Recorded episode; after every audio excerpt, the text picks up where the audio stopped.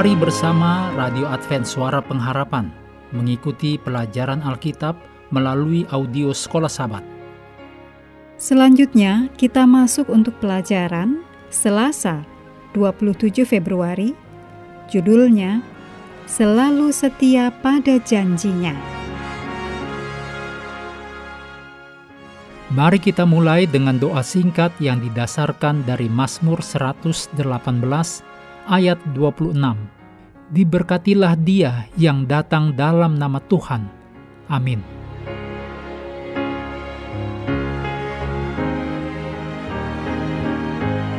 Dalam Mazmur 89 ayat 28 sampai 33, juga ayat 39 sampai 47 dan Mazmur 132 ayat 10 sampai 12 menyampaikan isi perjanjian Daud serta hal yang tampaknya membahayakannya. Perjanjian Daud berisi janji Allah akan dukungan kekal atas garis keturunan Daud dan kemakmuran umat Allah. Dicatat dalam 1 Samuel 7 ayat 5 sampai 16, Mazmur 89 ayat 2 sampai 5 dan ayat 20 sampai 38 Mazmur 132 ayat 12 sampai 18. Kekekalan perjanjian itu ditetapkan atas sumpah suci Allah dan kesetiaan raja kepada Allah. Namun, bahkan raja yang berbakti seperti Raja Daud tidak selalu setia kepada Tuhan. Mazmur 89 meratapi kenyataan pahit yang tampaknya menunjukkan bahwa janji-janji mulia dari perjanjian Daud telah hilang. Apakah Israel ditinggalkan tanpa harapan oleh Tuhan? Jawabannya tentu saja tidak. Murka Allah merupakan ekspresi penghakiman ilahi. Mazmur 38 ayat 2, Mazmur 74 ayat 1. Namun, itu tidak bertahan selamanya karena kasih kekal Tuhan mengampuni dosa manusia ketika manusia bertobat. Namun, selama itu berlangsung, ketidakpuasan Allah terhadap umatnya yang bersalah sangatlah serius. Orang-orang akan merasakan akibat pahit dari tidak menurut dan menyadari beratnya dosa mereka. Mazmur 89 ayat 39 sampai 47. Namun mereka bertanya, berapa lama? Ini mengacu kepada sifat murka Allah dalam Mazmur 89 ayat 47. Pengharapannya diperbarui, muncul dari kepastian baru dalam kesetiaan Allah untuk mengingat kasih karunia-Nya. Mazmur 89 ayat 48 51. Singkatnya, meskipun komponen manusia dari perjanjian itu gagal, umat dapat tetap bersandar pada janji tujuan Allah yang tidak berubah melalui Mesias yang mewujudkan semua kebenaran dan keselamatan Israel dan seluruh dunia.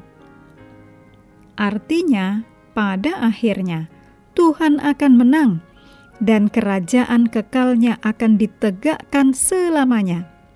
Tetapi hanya karena Yesus dan bukan karena umat Tuhan. Yesus Kristus adalah anak Daud dan Mesias Matius 1 ayat 1, Ibrani 1 ayat 8.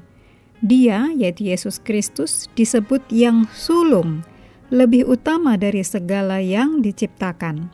Kolose 1 ayat 15. Ini mengacu pada Mazmur 89 ayat 28 yang menyebut Daud yang adalah tipe Kristus, anak sulung Allah. Aku pun juga akan mengangkat dia menjadi anak sulung, menjadi yang maha tinggi di antara raja-raja bumi. Jelas, sebutan anak sulung dalam tanda kutip tidak menyatakan status biologis Daud karena Daud adalah anak kedelapan dari orang tuanya, dicatat dalam 1 Samuel 16 ayat 10 dan 11. Anak sulung itu sama dengan Yesus. Gelar ini menandakan kehormatan dan otoritas khusus Yesus. Dicatat dalam Kolose 1 ayat 16, 20 dan 22. Allah menjadikan Yesus raja tertinggi atas seluruh dunia. Ketika Allah membangkitkan Yesus dari antara orang mati. Kisah 2 ayat 30 dan 31. Kolose 1 ayat 16 juga ayat 20 sampai 22 mengajarkan kepada kita tentang siapa Yesus dan apa yang telah Dia lakukan bagi kita. Mari memegang janji dari ayat-ayat ini untuk diri kita sendiri.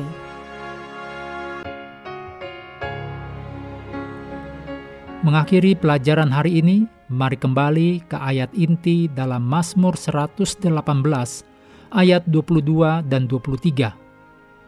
Batu yang dibuang oleh tukang-tukang bangunan telah menjadi batu penjuru. Hal itu terjadi dari pihak Tuhan, suatu perbuatan ajaib di mata kita.